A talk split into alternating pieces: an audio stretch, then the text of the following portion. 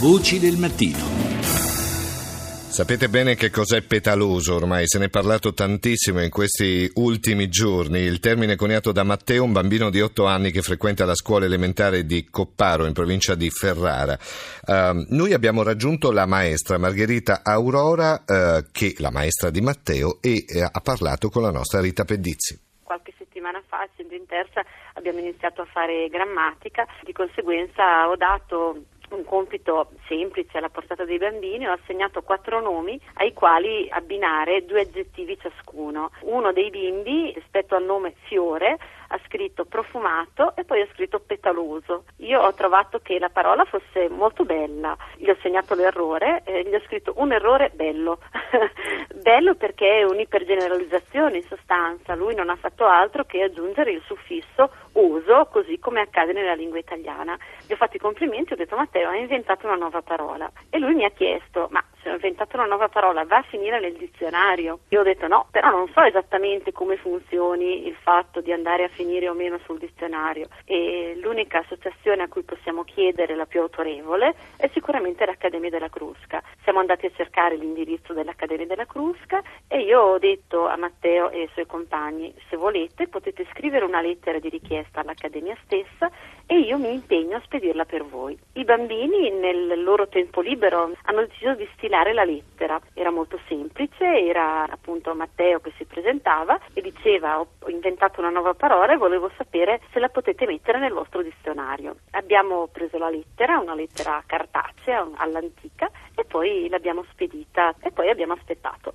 È arrivata questa risposta, secondo me bellissima perché spiega la stessa grammaticale della parola inventata da Matteo e poi spiega quali sono i meccanismi per i quali una parola entra a far parte di un dizionario, ovvero la sua riconoscibilità. La parola deve essere divulgata. Certo, e quindi è stata avviata una campagna a partire da extense.com che è un giornale online della provincia di Ferrara, la campagna ha l'hashtag petaloso. Nel giro di 24 ore l'hashtag petaloso è diventato il secondo trending topic mondiale, quindi una cosa incredibile. Ecco. Da un errore da matita rossa ha pensato di chiedere il parere all'Accademia della Crusca? Ma sì, perché è stata un'istanza che veniva direttamente dai bambini. Io penso che la scuola sia una grande officina di ascolto. L'ascolto deve essere però a doppio senso, cioè i bambini devono ascoltare me, ma io devo ascoltare loro.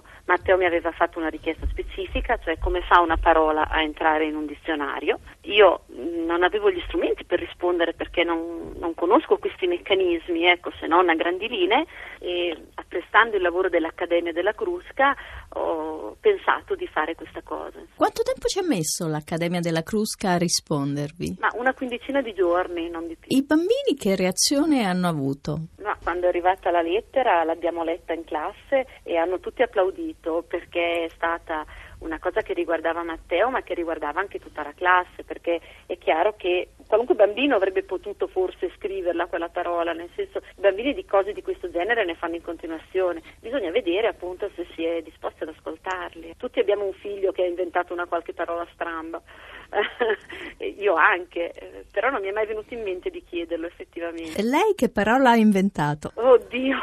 Se lo ricorda? no, assolutamente no, ma forse non ho avuto persone che mi hanno ascoltato.